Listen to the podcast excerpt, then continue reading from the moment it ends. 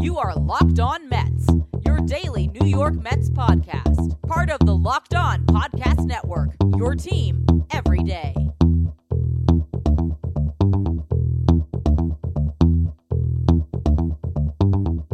Hello to all you amazing Mets fans. You're listening to Locked On Mets, part of the Locked On Podcast Network, your team every day. And to get this show every day, I need you to subscribe to Locked On Mets wherever you get your podcasts Google, Apple, Spotify, Himalaya. Also, don't forget when you get in your car, tell your smart device to play podcast Locked On Mets. Now, the New York Mets really could have just folded up shop and finished their season with the disastrous loss on Tuesday night. But not even 15 hours later, they bounce back, they get a win, just showing some great resiliency. So I'm going to talk about the game in the first half of the podcast later on in the show. I want to talk about the resiliency of this ball club, and I also want to get into Robinson Cano and Brandon Nimmo a little bit. They've really opened my eyes, especially Cano on this day and Nimmo throughout this entire series. So I want to talk about what the Mets starting lineup should look like with those two big bats back in the lineup. Before we get into any of that, though, I'm your host, Ryan Finkelstein. If you want to find any of my work, check me out on Twitter at Finkelstein Ryan. You can also find some of my writing about the Mets at MetsMerizedOnline.com. Great site for you to check out covering all things New York Mets. So on Wednesday, we're talking again a really short layover from a night before where you blew a six run lead in the ninth inning. You got to turn around, play a day game. That is hard to manage. And speaking of managing, I have been very tough on Mickey Callaway throughout the season, but I got to give him a lot of credit for getting his team ready to play this ball game. He went to them before the game. Apparently, what he told him is, "Look, that loss that we just had, it cost the same as if we lost two to one to Max Scherzer. Forget about it, put it away, come out and play." And that's what they did. And it starts with Zack Wheeler. And Wheeler, from what I was watching, he didn't look great. He didn't. I mean, you saw in the first inning, right? He gets two outs. He then gives up a base hit. He walks a batter. There's two runners on. Could have been a disaster. Ryan Zimmerman, you know, rips a line drive. Michael Conforto ends up kind of backpedaling on it. He makes a leaping catch. That thing goes over his head. We're talking the Mets in the hole early. What's going to happen from there? You know, the second inning, once again, two outs. Then gives up a base hit, falls 3 0 to the pitcher, and gives up a base hit to the pitcher, putting two runners on for Trea Turner, a dangerous batter who makes him pay, gets a base hit. All of a sudden, the Nationals have an early lead. He then continues to spiral, giving himself in a worse position walking Asdrubal Cabrera, loading the bases for Anthony Rendon, but then he gets a flyout.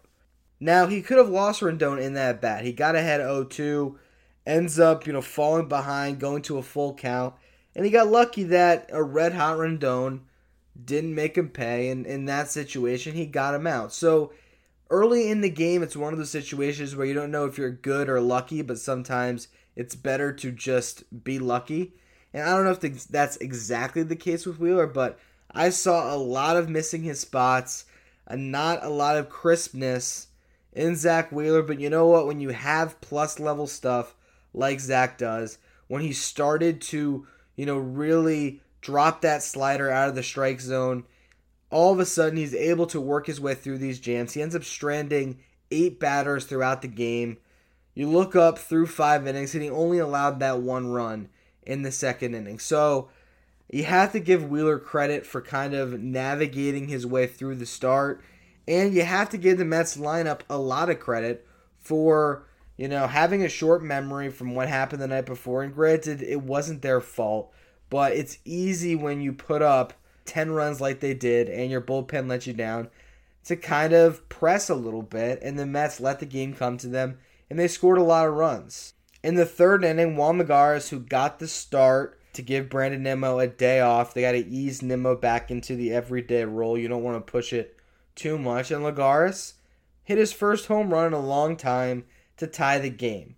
In the fourth inning, Michael Conforto doubled, and then Robinson Cano hit a two run homer.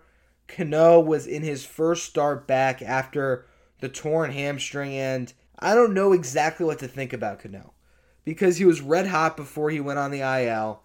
Comes back, has a great game today, goes three for three, scores two runs, has two RBIs, draws a walk. So just a great day altogether. But what's the deal with the hamstring? Can he actually run on it? It sounds like he has to be careful with the effort he puts forth. So that kind of concerns me. But the fact of the matter is, is that Cano is a better option offensively than Joe Panik. As much as Joe Panik has done a great job, he's put together good at bats. In this game, he went one for two after he came in as a pinch hitter. So he has been very good. He plays a good defense. He should come in late defensively for Cano, especially in September with the expanded rosters. But Cano is a better bat than Joe Panik. He has the ability to get really hot and carry a lineup. And right now, when this team needs to do everything they can to win every single day, I think Cano's got to play. And I'm going to talk about that a little bit more in the second half of the show. Now, in the fifth inning, the Mets tacked on another run as Pete Alonso hit his 45th home run of the season. That took the major league lead for most home runs. So, Jeff McNeil, he may not be a batting title champion anymore. You look at what Anthony Rendon is doing right now. Rendon's hitting 338. McNeil's now at 324. So maybe the Mets don't have a leader there. But Pete Alonso can absolutely lead the league in home runs this year as a rookie. If he does that, he'll also break Aaron Judge's record for most home runs ever hit by a rookie at 52. He's only seven away from tying that mark. I expect him to do that. Just showing great power, great poise. Alonso has been fantastic. Now, in the sixth inning, the Mets were able to score three more runs as they rallied once again. Robinson Cano drew a walk. JD Davis then doubled, putting Cano at third base. Amed Rosario then got a base hit, which Victor Robles did not field cleanly, allowing Cano and Davis both to score. And all of a sudden, the Mets were up six to one. After Juan Lagares lined out for the first out of the inning, Brandon Nimmo came into the game as a pinch hitter for Zack Wheeler. He drew a walk. Then Jeff McNeil got a base hit, which scored Rosario, and the Mets were up seven to one. Now, I am actually out of time here for the first half of the podcast. So when we get back from the break, I'm going to talk about Mickey Callaway's bullpen maneuvering in this game, how Jeurys Familia did not look good. And then again, get into some of these other things I wanted to talk about with the Mets starting lineup now with Brandon Nimmo and Robinson Cano coming on strong and the overall resiliency of this ball club. Now, before we go into break, though, I want to talk about something we all neglect our feet and Bombas are what our feet daydream about. And with every pair of socks purchased, one pair is donated. So buy your Bombas at Bombas, B-O-M-B-A-S dot com slash locked and get 20% off your first purchase. Have you ever been craving a nice bottle of red wine but had no way to get it? Have you ever woken up in the morning wanting a breakfast burrito, but you have to get ready for work and you don't have time to pick one up? Well, now there's a solution. Just Postmate it. Postmates is your personal delivery service for food, grocery delivery, whatever kind of delivery you need all year round. They're the largest on demand network in the US and offer delivery from all of the restaurants, grocery and convenience stores, and traditional retailers that you could possibly want or need. 24 hours a day, 365 days a year, Postmates will bring you what you need within the hour. No more trips to the store, Postmates will deliver anything to you. Download the app for iOS or Android for free and then begin to browse local restaurants and businesses while tracking your deliveries in real time. For a limited time, Postmates is giving our listeners $100 of free delivery credit for your first seven days. To start your free deliveries, download the app and use the code LOCKED ON. Again, that's code LOCKED ON for $100 of free delivery credit for your first seven days when you download the Postmates app. Anything you need, anytime you need it, Postmate it. All right, you are back listening to Locked On Mets, and where I left you off talking about this game on Wednesday, the Mets had a commanding 7 to 1 lead. Zack Wheeler was just pinch hit for. Frankly, he might have been pulled from the game anyway at 101 pitches, but that left the Mets to go to their bullpen, and the first man up was Jeurys Familia. And there's no other way to cut it. Familia has just been bad this year. He gets himself into trouble, and that is the problem. He got a ground out to get the first out of the inning, but then he walked two straight batters. And it wasn't the top of the lineup, it wasn't dangerous hitters. It was the eight hitter Gerardo Parra and the pinch hitter Andrew Stevenson. These are guys that you want to attack. And Familia has great stuff. These aren't guys that are gonna, you know, go yard and hit home runs against you. And even if they are, you have a six run lead. But what you do by walking these guys is you put two runners on base for the top of the lineup. And for the Nationals, there's a lot of dangerous hitters that you have to navigate. So from that point on, he ends up falling behind Trea Turner 2 0, battles back and strikes him out. So he has two outs, but then he gives up a base hit to Asdrubal Cabrera and then a double to Anthony Rendon. All of a sudden, the Nationals cut the lead to 7 to 4, and it's just here we go again, right? Nightmare situation the night before. Lineup had been producing. Once again, this bullpen is going to blow it. And so Mickey Callaway doesn't risk it, goes to get Luis Avilan to try to pitch to Juan Soto, a same matchup that he had the night before in the disastrous ninth inning that did not work out for the Mets as Soto got a hit. Now he ends up striking out Soto, getting out of the jam. Really big spot for Avilan. and from that point on, Mickey Callaway doesn't risk it. In the seventh inning, he went straight to Seth Lugo. I guess the plan became clear that it was Seth Lugo and Justin Wilson. And what I like about this move is you stop the bleeding right there, right? You barely got out of the inning before that. You put your best reliever in there to get you through the next two. You hope your team scores a little bit more runs, get you some more space. And then you have faith in Justin Wilson to pitch a ninth inning. What it also did with where the Nationals were in their lineup. Zimmerman was supposed to lead off. That's the five hitter in the lineup. It sets Lugo up to pitch to the top half of the lineup in the eighth inning. He struck out Zimmerman. He got Kurt Suzuki out. He ends up giving up a double. And then he got Gerardo Parra out to get out of that inning. Jeff McNeil picked up another RBI hit in the top half of the eighth inning to give the Mets an insurance run. And then in the bottom of the eighth inning, Lugo gives up a base hit to the pinch hitter Howie Kendrick, but then gets out three really tough hitters in Trea Turner as Asdrubal Cabrera and Anthony Rendon to get the Mets to the ninth inning. Justin Wilson then comes in in the ninth inning Gets the first two guys out, Juan Soto and Ryan Zimmerman, ends up walking Kurt Suzuki, but gets Victor Robles to ground out to end the game. So, a couple things. One, I do think Mickey Callaway did what he had to do with his bad bullpen. He stayed away from Edwin Diaz in the high leverage spots. He tried to get an inning out of Familia when they had a six run lead. It didn't work. And he went to the guys that have been successful Avilan, Lugo, and Wilson. Didn't trust anyone else and got a game the Mets had to have. And you have to commend this team for their resiliency because I talked about the Tower of Terror metaphor yesterday. Team goes up and down, up and down, up and down. Well, you know what? They shot right back up today like nothing happened. And that's a credit to Mickey Callaway getting his team prepared and a credit to his guys for having a short memory and believing in themselves. Their hole is still huge to climb.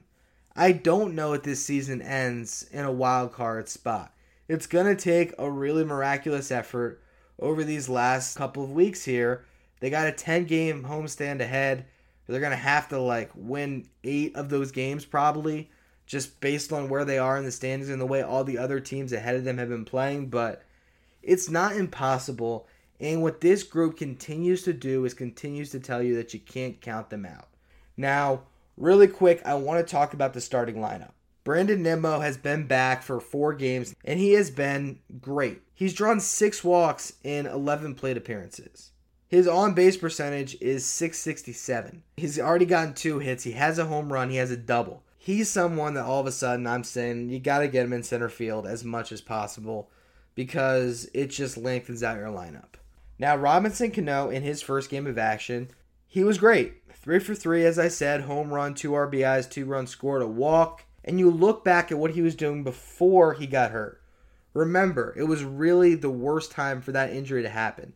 He had four multi hit games in a row. This is the fifth now. In the four games he actually played in August, he was hitting 600 with an OPS over a 1,000.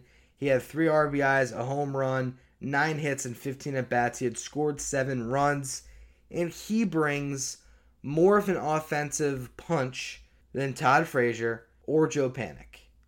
Frazier at times can carry a lineup, but I think let's just look at their careers. Frazier has been a few time All Star, decent player, hit a lot of home runs, never hit for much of an average. Cano's a guy that across his career he was on a Hall of Fame trajectory.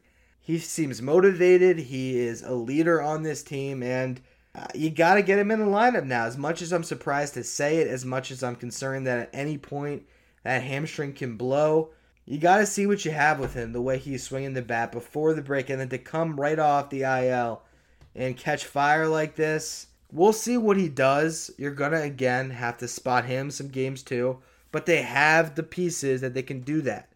On a good day, though, here's what I see the Mets starting lineup being. Right now, I would keep the top three as it has been. Jeff McNeil leading off, Pete Alonso hitting second, Michael Conforto hitting third, Wilson Ramos batting cleanup is good as well.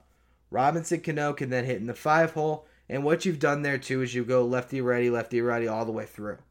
They can keep that going with this lineup, which is really a great luxury for a manager to have. JD Davis needs to be in the lineup. He went two for three on Wednesday, scored a run. He has been outstanding over the last couple of months. Keep him in the lineup. You bat him sixth. From there, I would bat Brandon Nimmo seventh to keep the lefty righty lefty thing going. And I would put Rosario in the eight hole. Now, if you're a little bit concerned why we're putting Rosario so down in the lineup when he has been arguably one of the top two or three offensive players in the second half, here is why I would put Rosario in the eight hole. He has a lot of experience there. But also this year, in 22 games in that spot, Rosario has hit 359. He's scored 13 runs out of the eight hole, which is hard to do. His slugging percentage is 538. His on base percentage 386. His OPS is 924. That is the best mark that he has of all the positions where he's got 10 or more games. He has hit best out of that spot. He's also hit good as a leadoff hitter, but that's where McNeil thrives. I keep McNeil there. I put Rosario in that eight hole where he has done a lot of damage, and your lineup is really deep, top to bottom.